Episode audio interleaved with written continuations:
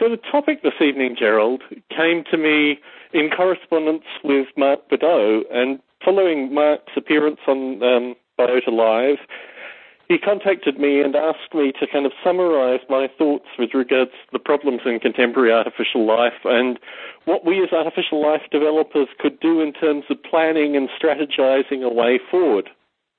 And this is a relatively interesting question. And my thinking associated with it came back to this idea of what is the value in artificial life. I mean, we, we talk every other week about artificial life through the Biota podcast. There are obviously a number of researchers, um, you know, the world over academics who are doing things that either explicitly are artificial life or then into artificial life. We've had folks on uh, like uh, Ed Salford who works at Eli Lilly. I have another friend, uh, Duncan McRae, who I believe – he works for another pharmaceutical company, but basically mirroring what uh, Ed Salford does. Uh, they use artificial life primarily as search algorithms to troll through papers and, you know, work out how uh, researchers can spend their time more efficiently looking at chemical compounds. So there are all these kinds of uses of artificial life in industry in particular which aren't being actively tracked. And, you know, there's almost kind of value slipping through the fingers of the academics and you know, folks who could be tailoring their artificial life or at least creating an artificial life community that was more inclusive. So I framed this discussion with Mark with the idea of, well, what is the value of artificial life and how can we start tracking the value of artificial life and then giving feedback to, uh, you know, for example, the, the academics who are all independently currently do, taking and giving artificial life courses with their favorite, you know, a few papers involved, but nothing that's relatively unified. And similarly, folks such as Ed Salford, who again are, are grazing artificial life papers, but don't have any kind of unified artificial life in industry, um, you know, magazine or component of the artificial life journal. And I put this back to Mark that really, you know, if I had some instigation with regards to the International Society of Artificial Life, I would move them into that kind of mindset where they were actually, you know, gathering information and building the artificial life community on this to, and I use Java as a good example, and I mean, this is a familiar example to you as well, Gerald. I mean, Java wasn't just created and put out there for, you know, the benefit of, uh, you know, developers that wanted to pick it up. It was actually actively uh, evangelized and actively nurtured and supported, and you know, there was a community that was built and nurtured around it. And I really feel that that's lacking with the contemporary artificial life community. So as I rave in my uh, usual hyperbole, Gerald, I mean, does this make any sense to you? Yeah, although and I'm not sure you can really justifiably have that kind of expectation because uh, you know Java, for example, if you want to compare it, is um, you know something that a lot of stakeholders have have an interest in for for all sorts of uh, uh, survival of their own fittest uh, really reasons, you know, for the financial survival.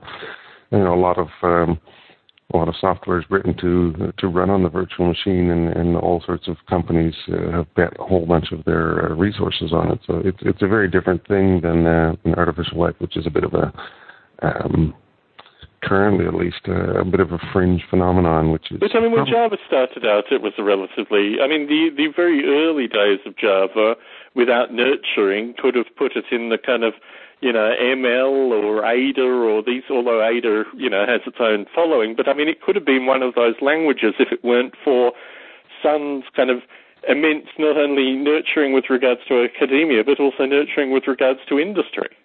Yeah, and also their their approach to uh, openness, which started from the very beginning. They were involving uh, people in the in the in, the community with you know completely consciously from the beginning. So uh, that has eventually had its effects. It's interesting now, by the way. I was I was uh, at a get together last week. Uh, uh, explaining that that was involved a couple of presentations of web frameworks, both of them running on the virtual machine the Java Virtual Machine.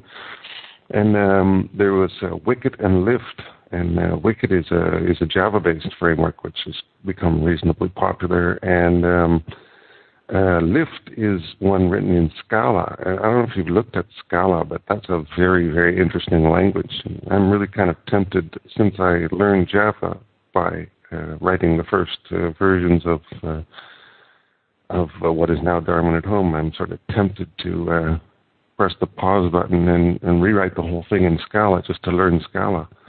Anyway, it's a fascinating language because uh, it uh, came into existence in the in the academic world and, and continues to to grow there and hasn't really been accepted on a large scale in industry at all.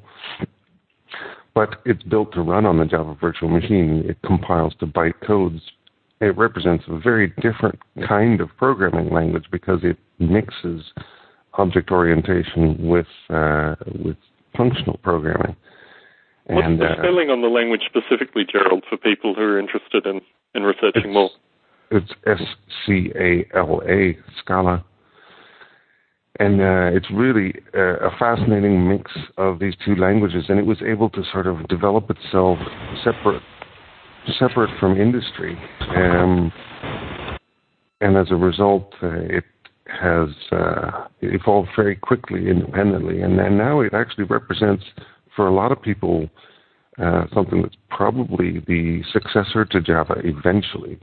But at the same time, at, the, at this moment, it's far too fringe to even consider for uh, the basis of a project because, uh, as usual, you would no idea you would have no idea where to find programmers for it. Yeah. For example, and um, you know, but but what is happening is the a lot of senior Java people are really seriously exploring it and and uh, getting their uh, their fingers dirty with it. So it's interesting. You know, these are, there have been you know countless uh, programming language invented uh, programming languages invented in the academic world, and uh, they they come and go or they uh, they stay uh, you know having their own meaning and their own little niche, but it's rare that something gets as large as uh, as uh, you know a Java or a C++ or something like that. Well, speaking of finding programmers for it, I'd like to welcome Peter Newman onto the call. Hello, Peter. Hello, Tom. I finally got here. It's wonderful to have you on. For folks not familiar, I mean, Peter has basically been maintaining the Biota site for as long as I've been the editor. So the fact that you get these podcasts every other week is strictly down to Peter's hard work. So on a personal note, I'd like to thank you, Peter, for all that work. You're welcome. So, aside from maintaining the Biota site, would you like to give an introduction to the Biota community? Um, well, I can't really say I've been terribly active. Um, I've always just been interested. Uh, currently, I'm working with Bruce Damer on a first prototype of the uh, Biota Deep, uh, EvoGrid Deep. Sorry, so many terms and I get them mixed up. um, and they keep changing names. So, yeah, I'm, no, I'm partially responsible for that. So, I mean, in terms of your work, would you like to give an introduction to your background work with Bruce and how you've moved forward to the Evo Grid now and what the Evo Grid currently looks like. Well, I work with Bruce uh, through DM3D Studios. Uh, we first started off just doing 3D visualization stuff for NASA, and then we started working on our own engine to do 3D visualization stuff for NASA, and um, tried to. We kept doing that for a while, and then at some point we sort of said, "Hey, why are we doing all this visualization stuff? What did we really get into the industry for?" And we all sort of said, "Well, cool stuff like artificial life," and we went, "Okay, well, let's change directions a bit and go into this," and that's when we started on doing the Evo Grid. Um, after a bit of discussion, it got uh, into being um, the deep and the broad. Um, so we started work on the deep. Uh, let's see. So I should talk about where the, the Evo Grid Deep currently is at. Um, at the moment, we're basically feeding semi-random data into a molecular dynamics simulator and um, working on being able to change that data and see what comes out. It's basically just a big option space exploration. And in terms of actually exploring the space, um, I'm not sure whether you heard Dick Gordon's early analysis about the the exploration of the space being the critical component of the Evo grid in terms of locking in on kind of areas of greatest potential for the formation of life. Is this still part of your thinking? Oh, definitely. That's definitely right up there. It's um the, the basic idea of the of the exploration because there's so much option space that we'd be here forever if we just tried to explore it in some linear fashion, is basically to um, seed it with a couple of randomly selected points do uh, basically a fitness analysis on it, you know, apply a number of heuristics to it to generate a range of scores based on things like uh, bond formation, um, temperature changes, that sort of thing. I, we haven't really decided exactly what yet. The system's going to be designed to be extendable. And then um, we will um, what's the term I'm after? And then look at the na- then look at the neighbouring options by changing the options by a percent or less than a percent. Um, ba- create an estimate on what scores they would generate estimated based on the one that we have calculated, and then prioritise the neighbours based upon their scores, and then in that way just keep building a bigger and bigger list of neighbours that are prioritised so that the interesting ones with the higher scores are the ones that get simulated first. And Gerald, as you listen yeah. into this, what what are your questions for Peter? Oh well, it's uh, it comes down to probably the main question, which is usually uh, how are you going to um, how are you going to mm, set up things to so that it doesn't appear that you're putting your own will into the into the system, which was something that William Buckley was talking about as well in uh, during the Biota podcast discussion with him. Uh, you know, you, the, the the big subtle uh, trick that we're all trying to accomplish is to uh, you know see something emerge and and then be able to say, look, I didn't do it. So how are you going to be able to say I didn't do it? Well, uh, it's one of the slightly interesting points. If you ask Bruce, you'll get one answer, but I have a slightly different oh, answer. if you ask Bruce, you'll get 15 answers. yeah, ain't that, that, ain't that the truth? Yeah. Ah, great guy, but sure he thinks in a big picture. Um, basically, it's just that the different each. I mean, the problem is that we have to build the evaluation functions that you know we build, and that's why we, why we're looking build, building a number of them that we say like this was good because it had a lot of temperature variation, and this was good because it had a lot of um, structure. Um, and in terms that we're selecting for those attributes, it certainly could be argued that we are selecting to see what we want to see. Um, unfortunately, unless we just, I can't personally, I can't see any way to, to do that unless we explore just the entire option space and say, look, you know, hey, something arose here that we none of our functions said was likely to happen. It's it is definitely a problem, and um, Bruce talks about having it running off dumps so that we're not touching the live simulation, so that we're not changing any variables while the simulation's happening. But I don't really see that being enough. Did you hear? Did you hear William R. Buckley's idea that basically you need something like Tierra with a much larger space? Ironically, um, 20 years of Tierra next year, so I've been asked to do various. Uh, Biota Live celebrations associated with that, but that's an aside. I mean, William R. Buckley's vision was that you take something like Tierra, you seed it with random information, and then you just leave it. And, you know, you kind of go on and do, you, you know, your, your own whatever, leave it there simulating away. And after a year, you kind of peek back in, and hopefully you'll have some dominant kind of life form within that Tierra simulation. But if you don't, you just put it back down. I mean, I think the nature of grid computing currently is you could almost um, I don't know. I mean, when when Peter talked about changing things by just a percentage or a small percentage or you know a fraction of percentage, this fits in with your current development associated with Darwin at home as well, Gerald, doesn't it? In terms of just tweaking little things and seeing how things change. Sure, there's a lot of uh, there's a lot of tweaking in that form, sure, and um, uh, but that doesn't uh, that doesn't absolve you of the difficulty. So, if you were to give yeah. feedback as a long-term artificial life simulator, Gerald, what would you give to Peter at this stage? Well, the thing is, uh, you know, uh, the the the Evo Grid Deep idea at the moment is um, is uh, a, a really tall order. You know, uh, the idea uh, in in, in vague terms is, um, you know, let's see if we can see something that we didn't expect to see, and uh, you know, let's just. Uh, stir something up and see if we see the very, very origins of life. And compared to my approach to simulation, where I'm basically saying, okay, let's assume this and this and this, and we'll go from here and see if we can get any further.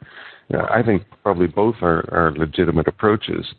Uh, it's just that um, if you know the, uh, the what you were just describing, uh, just uh, set something random going and uh, see if you can detect some patterns after a while. Um, the problem I have with that is that it's like uh, uh, it's like computing for computing's sake, and it's a it's a big waste of literally energy. So if if you know if if, if this is happening in uh, uh, a solar powered uh, computer somewhere in the Sahara Desert, then I'm okay with it because it can just sit there and compute itself silly for for a long time, and then we can go observe and see if we can find something. That's fine because it's all solar energy. But if you're going to uh, run a coal uh, energy station to uh, to drive your grid, then I'm I'm tempted to be a little more pragmatic and say, okay, let's make sure we're trying to do something. You know, in, unless uh, you know, unless the scale of things is so small that it doesn't really matter, or unless the computing becomes as inexpensive as William Buckley suggested it will become at some point that it's completely irrelevant. But how, if it, how about if it's spare processing power, like folding at home or these kind of things? Are you comfortable with that being utilized? Um, it doesn't really help that much because uh, these, uh, you know as well as I do, when you're when you're running an interesting program on a computer, the chip gets hotter and it consumes more power, and uh, you know eh, people should be turning their machines off when they're not doing anything instead of letting them do sort of uh, you know something that's not useful. And on the other hand, of course, the if it is something like folding home or SETI at home, there is some uh, some purpose to it, but you you it's it's not like the energy is suddenly free. In fact, you could make a good case that an, uh, a grid computing solution uh, is, is uh, has the potential of being, you know, orders of magnitude more efficient with respect to energy than uh, than all these, uh, you know, ad hoc manu- manufactured PCs with all their little overkill power supplies and whatever else. Every every PC is a bit of a you know, they didn't put a lot of attention into energy efficiency for a PC. So, you know, you have your magical network of of zillions of, of free PCs, but it still costs a lot of energy. So, in terms of the vision of solar powered artificial life, I mean, you have a beautiful view. You must get some sun in your office, Gerald. Have you thought about putting in solar paneling? Um, I'm I have definitely thought about having a machine uh, uh, doing artificial life uh, activity while being powered by its own, you know, being completely independently powered by solar energy. But I haven't uh, taken any steps on that at the moment. I, you know, someday. Certainly. So, Peter, I want to cover a couple of other topics with you, but I mean, while we're still talking about your current developments in the Evo grid, in terms of the problems that you're currently facing, do you have any questions for, for Gerald or me in terms of, you know, the kind of brain trust of artificial life development that you have on the call currently? Um, well, the main issue I'm having at the moment is to is that I don't know enough about quantum physics. But uh, other than that, um, let me see. What was I thinking? Um, the at the current well, the current stage is simply throwing random stuff together and waiting for something to happen. The next stage is to attack the rat, the plateauing problem, where um, you know, simulations will evolve so far and then stop. And um, Bruce wants to ch- see if um, changing the simulation parameters will allow a new burst of um, evolution in the uh, creature simulation, and that's apparently the basis of his PhD, I believe. Um, the um, so, what do you guys think of that? I'll let Gerald go first, and then I'll give you my ideas. Um, I, what exactly? You know, could you be a little more specific? Um, well, I, the idea the idea being that, um, and I'm pretty sure you've seen that because I know I've seen the I've seen this in my little play um, toys. I haven't made anything serious that anyone's ever seen, but I have thrown together little toys of um, you know genetic algorithms and so forth. But after a while, they'll, they'll reach a plateau. They'll reach a um, an optimum fitness, and you're going, and they won't seem to go any further. From this point, every change is a is a poor change. So you're um the they get selected right. against. right. basically a local maxima.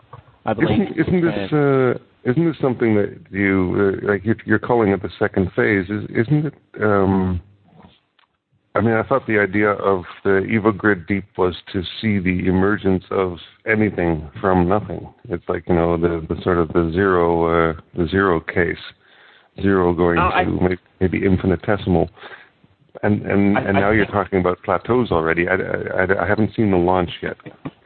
No, we haven't. We haven't even gotten to the first stage, and we're already thinking about the second stage. I think it's a, one of those cases of uh, what we'd like to do versus uh, what we can get people interested in having us doing. Um, ideal, ideally, we just like to sit back, throw a bunch of random numbers at it, and you know, see light emerge from nothingness. Um, I believe Bruce is uh, selling the idea that they can he can find a solution to this problem. That the problem is that simulations only get so far and then stop, and that he can come up with a solution that allows them to continue on further. A generalized um, solution. That sounds pretty good. I'm impressed. Hmm. Um. Yes. So if I can throw in my, you, you've raised three points I'd like to discuss.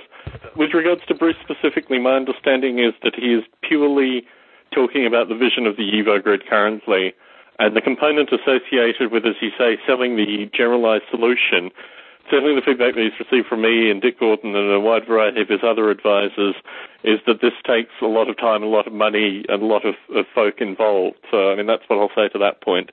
With regards to your point in terms of um, limits, this is something that you find with simulations. Um, I'm not sure the nature of the simulations that you're playing with but a number of simulations have both implicit and explicit limits that are intrinsically built into them, particularly when you're dealing with multi, um, you know, multi-particle problems and these kind of things. So I know you have access. I mean, I know this is all open source and you have access to the source code, so you've probably been through it to try and find any explicit limits.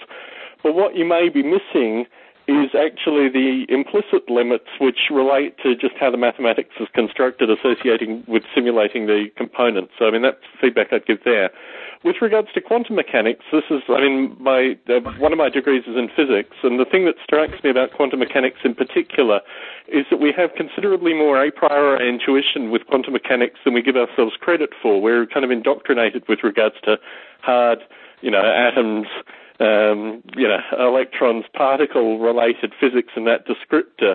I'm sure you probably have, um, you know, LED clocks which you see uh, late at night and you get this kind of fuzzy effect from LED clocks. Are you familiar with that, Peter?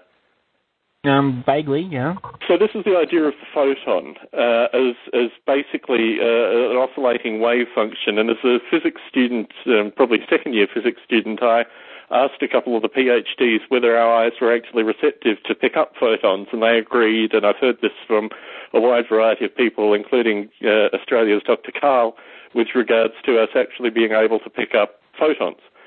So if you think about the way you see a photon, this in fact is in some regard a representation of quantum mechanics in a very real way. It enables you to do Young slits and all these other kind of things because you get a sense that you know, somewhere between the particle and the wave, there's this kind of jelly thing, which ultimately is what quantum mechanics is all about.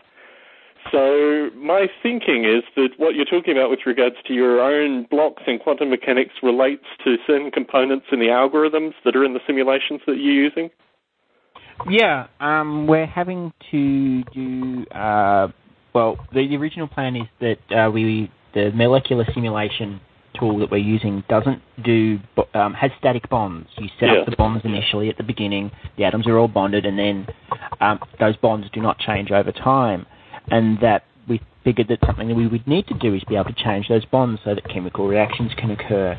Certainly. Um, and I don't know enough about under what conditions atoms will exchange electrons. And um, whenever I try to read the documentation on it, they go, "Oh, when you're thinking at it at this level, it doesn't make sense. You've got to go down to the quantum mechanics level, and there it all becomes clear." And I just go, "Oh heck." So just think of it like jelly. I mean, that's exactly the point of the problem. That basically, rather than having static bond links, it's in fact probably oscillating bond links where the oscillations actually, you know, recreate or find the joining. And ironically this is where Gerald comes in because that's basically what his, uh, you know, Darwin at home creatures do. I mean, they're basically, you know, tensegrities are effectively oscillating bonds. So if you could hybridize, you know, some of Gerald's abstract kind of tensegrity classes, you may actually have what you need. I mean, what you're trying to do is just oscillate the bonds to find optimize for ideal connections. That's basically what you're looking for, isn't it?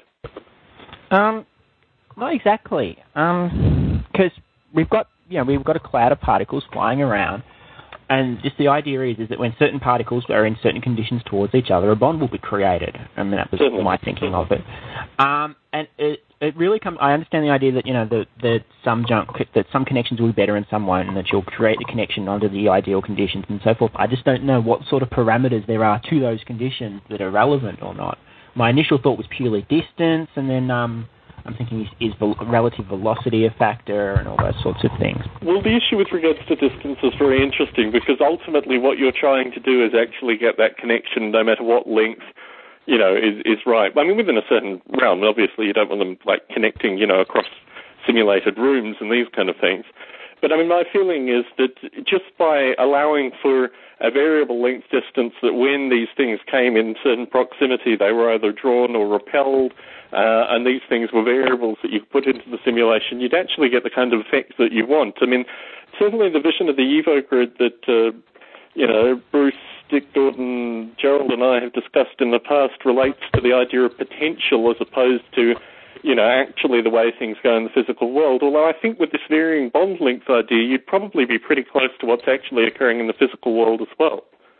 I mean, that's what Indeed. quantum optimization is about. That's the whole notion of, you know, things fitting into wells and energy levels is just basically them finding the right distance to I think combine. uh, w- I think one of the one of the main difficulties, uh, I keep coming back on this, is the notion of proximity because um, I think it's a, a very expensive calculation when you don't when you're not allowed to uh, enjoy the advantages of real quantum mechanics and you have to simulate it uh, or you know uh, real mechanics of any kind. Proximity is the big issue. Of course, the, the game of life solves this by uh, by having an implicit connectivity. So things are connected based on their actual addresses in uh, in space. So I would think uh, if an EvoGrid would also have to have a, a vast kind of implicit connectivity, just like the game of life does, and, uh, but then maybe in, a- in a different number of dimensions uh, or something. Some another point I wanted to uh, come back on here is is this idea of plateauing and um, you know being concerned about that. I, on the one hand, I would uh, I would sort of uh, add a warning to say don't be too worried about plateaus because I haven't yet seen a horse that can run 250 kilometers an hour. You know, uh, there, there are plateaus that are inherent, uh, and uh, it's not uh, it's not a cardinal sin to have a, to have a plateau of, of a whole number, a whole bunch of different kinds. You know, something that uh, the EvoGrid Deep, if you have to take care of um, maintaining, you know, information about proximity. In other words, uh, for if you've got n particles then you've got a good number of potential connections between them, the the amount of information and the amount of uh, storage necessary and the amount of calculation necessary to keep uh, track of the proximity really, you know, gets out of hand very quickly. So uh, again, I'd like to uh, look more at solutions resembling the game of life in a sense, uh, where the connectivity is implicit. You're talking uh, about quantized space as well, fundamentally, too, aren't you, Gerald? Yeah, yeah. In uh, the the thing that comes to mind actually when I'm sort of uh, you know thinking about what what might be done to do some uh, simulation of this kind is um, something that comes from Buckminster Fuller. He um, Fuller had this. Uh, he named this thing uh, which he which he called the uh, isotropic vector matrix. It sounds pretty uh, pretty expensive, but um, what it actually amounts to is uh, uh, closest packing. So if you uh, if you take ten thousand uh, tennis balls and you uh, toss them into a into a big box, you'll see that they they sort of self-organize into a closest packing pattern where each each ball is surrounded by twelve others. And there will be anomalies in this, of course, but in general, the sections of it close packed, just like uh, stacks of oranges at the supermarket. And if you go, if you have a, a, a matrix that uh, consists of relationships between the centers of the oranges at the supermarket. You know, then then you've got this really lovely pattern made of tetrahedrons and octahedrons, and it fills space, of course. And um, since you know, if you if you assume that the tennis, ball, tennis balls or the oranges all have exactly the same diameter, then uh, of course it's uh, it's isotropic in the sense that all the um, all the distances between the the things you're talking about are identical.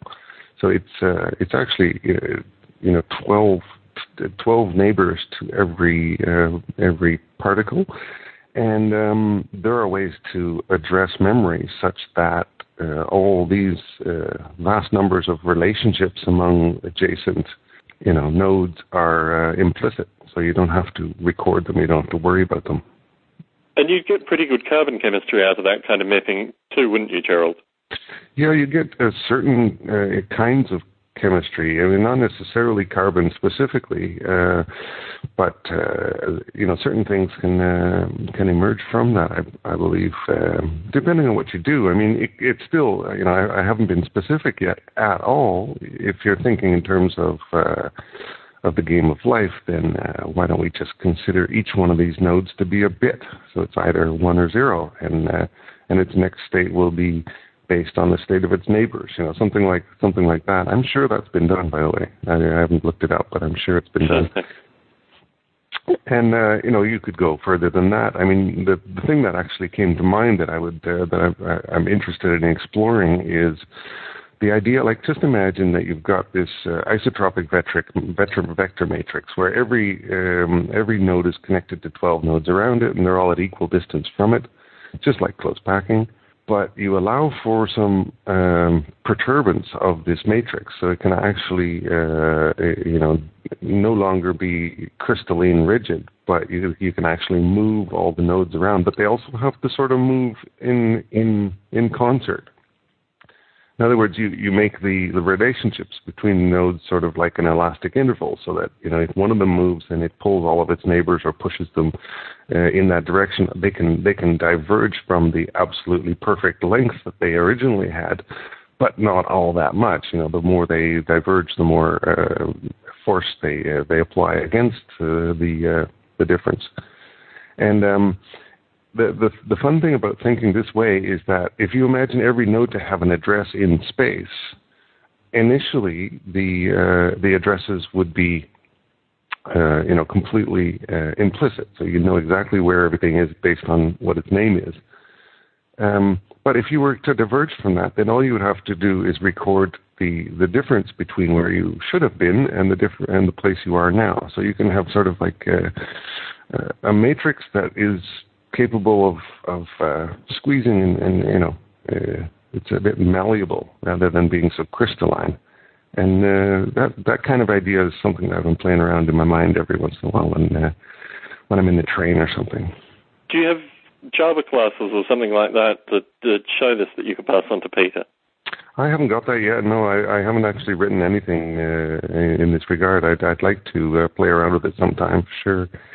But um, you know, the nice thing about what I'm always thinking as well is is in terms of data compression. You know, if you, you the more you can um, express things uh, concisely in, in as few bits as possible, the better. So if if everything has sort of a, an implicit location and you only uh, you only have to record how it diverges from the implicit location, you automatically uh, you know find yourself saving a lot of storage space and stuff like that because you only have to talk about perturbances rather than uh, rather than you know absolute positions. Does that make sense, Peter?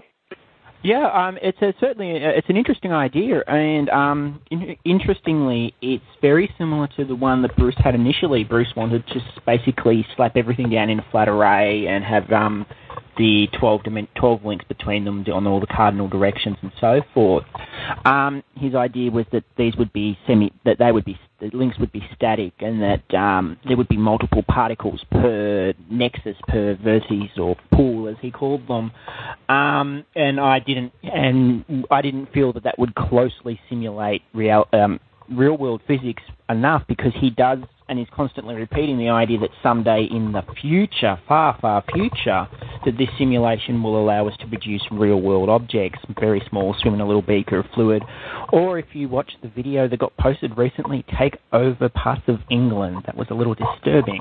Um, So I thought it was wonderful. Uh, that was the greatest vision I'd seen with regards to the EvoGrid yet. I was actually I- thinking I of putting it in the biota feed.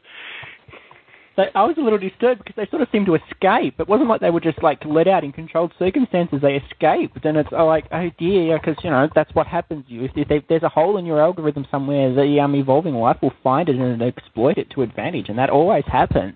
And now I'm like, oh dear, should I do do this? Someone someday someone might use my work to create the grey goo. Um, but I'll keep getting paid and keep doing it anyway. Very much And so. That's the nature of pure evil. We'll, put a disclaimer on the side that we accept no no warranty implied or um, um what is it in the GPL? There's no warranty. That's actually going to be our topic in two weeks' time, um, based on uh, nationalism and artificial life from the uh, Wired for War book that discusses uh, iRobot and iRobot's use in the military. So I think that's a topical artificial life to- topic.